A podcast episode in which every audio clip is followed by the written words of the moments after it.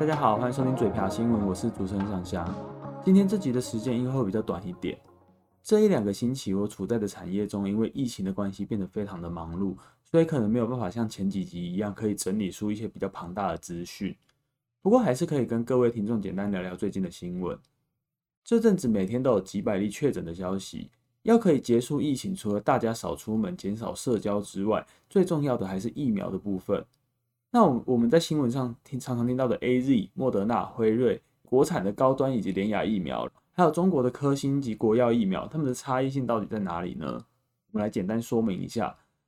AZ 疫苗是由阿斯特捷利康与牛津大学合作研发出来的疫苗，是属于腺病毒载体疫苗，采用黑猩猩身上的病毒载体，携带新冠病毒的肌蛋白基因。当疫苗打入人体后，会引发人体内针对新冠病毒肌蛋白的免疫反应。它的优点是研发速度快，适合紧急使用，保存运送也比较容易，只要在二到八度左右的温度就可以了。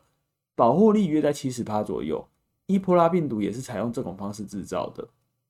那莫德纳以及辉瑞疫苗是属于 mRNA 疫苗，mRNA 中文叫做信使核糖核酸，它可以制造蛋白质。也就是说，疫苗打入人体后，会让细胞制造由疫苗带进去的蛋白质片段，就可以刺激免疫系统的形成抗体。这种方式制造出来的疫苗优点是防护力比较高，有差不多百分之九十五左右。那合成速度也很快，适合紧急状况的使用。但是稳定度低，必须要在极度低温的情形下运送。莫德纳疫苗的储存温度约在负二十度，辉瑞疫苗更要在保存在负七十度以下。这个方式是在新冠病毒出来后第一次使用。在之前没有使用过这种方式制造疫苗，那接着就是我们国产的高端以及联雅疫苗了。它们都是属于重组蛋白次单位疫苗，原理是将结合类病毒纳米粒子的蛋白质打入体内，免疫系统就会迅速产生抗体。这种方式是市面上比较常见的疫苗种类，比如说 B 型肝炎的疫苗以及 HPV 疫苗都是属于这种疫苗，它的安全性比较高。不过缺点就是说它没有办法在短期之内大量的制造。最后要提到的就是中国科兴及国药疫苗了。科兴及国药疫苗是属于灭活疫苗，它是由被杀灭的病原体组成的。原理是将病毒杀死，或是降低病毒活性这两种方式后制成疫苗打入人体，利用疫苗的蛋白质刺激人体中的免疫反应。新冠疫苗及流感疫苗、日本脑炎疫苗都是死毒疫苗。那卡介苗、德国麻疹疫苗等等，则是使用灭毒疫苗，这是属于传统的疫苗制造方式。制造简单，但是制造过程风险比较大。如果杀死病毒的过程没有完全处理好，反而疫苗打下去会有感染的风险。那目前各国在使用的疫苗大多数都是要施打两剂为原则，疫苗本身也有可能会有一些轻微副作用，比如说发烧、头痛等等。但是也有少数人会有严重的副作用，比如说有人打了 AZ 疫苗会出现血栓的症状，还有施打疫苗之后至少还要一到两周才会出现抗体，也不是打了就完全不会感染新冠肺炎。还是有可能会确诊，不过打疫苗后可以降低重症的风险。综合来说，打疫苗还是利多于弊啊。以目前指挥中心的消息来看，六月份预计会有两百万剂的疫苗进来，八月份加上国产疫苗的部分，则会有一千万剂。不过柯文哲在这两天的台北市疫情记者会上也回应了这部分，他认为说，如果要拖到八月份疫苗才能够来，那恐怕会死伤惨重。目前台北市的策略就是维持在现在的警戒以及管制状态，撑到疫苗进来。今天在日本的经济新闻报道中也有提到说，日本为了让部分采购到的 AZ 疫苗能提供给台湾，已经跟 AZ 方面进行谈判。因为日本政府跟 AZ 所签署的契约是不可转让给其他国家，如果要提供给台湾，必须要 AZ 方面同意。那除了日本之外，这几天也开始陆陆续续有企业或是宗教团体提出要向国外采购疫苗后捐赠给指挥中心的要求，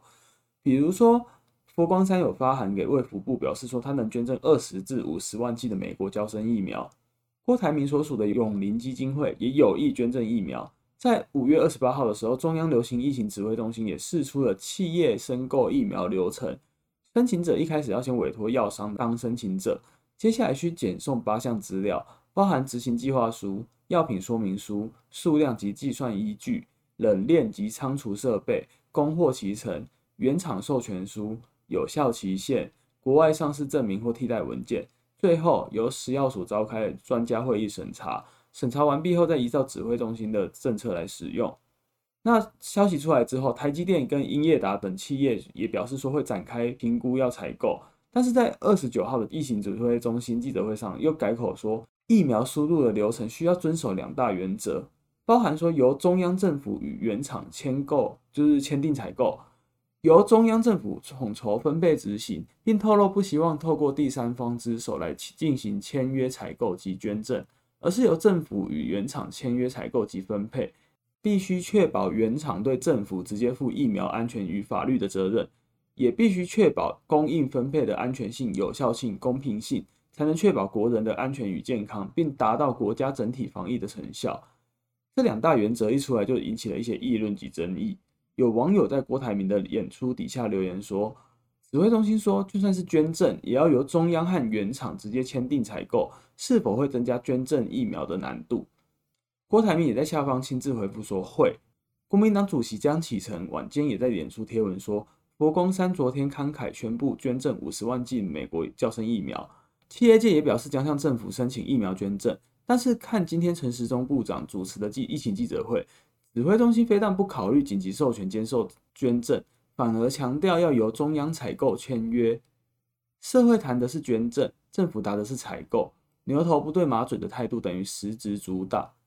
那指挥中心发言人庄仁祥在记者会后稍晚的电话联访，针对这两个原则进一步的解释。在法律责任方面，根据《传染病防治法》第五条，传染病防治政策及计划含预防接种，均是中央主管机关权责。另外，依《药事法》第四十八之二条规定，仅中央主管机关具备核准制造或输入紧急疫苗药物的权限。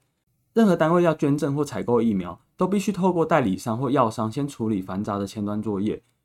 包括提出计划书、取得原厂授权书等文件，并且转介给政府签约。简单来说，政府就是台湾唯一一个可以签疫苗采购合约的窗口。若是外界所捐赠的疫苗，签完合约后，指挥中心会统筹分配供民众施打。如果捐赠方希望有指定的接种对象，也会协助进行安排。如果是企业或地方政府购买的疫苗，会向采购单位收取疫苗冷链、储存等相关衍生费用。再将采购的疫苗分配给采购单位安排接种。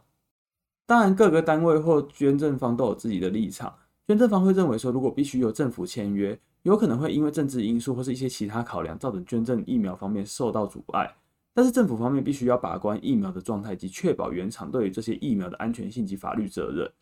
不过现阶段，不论是要用什么方式，疫苗确实就是目前唯一的解方。必须要大量的人口接种疫苗，才能够达到群体免疫。那希望疫苗能够早点来，让大家能够实打，能够尽快的让大家恢复到正常生活。愿大家在这艰难的时刻能够平安。我们下周见，拜拜。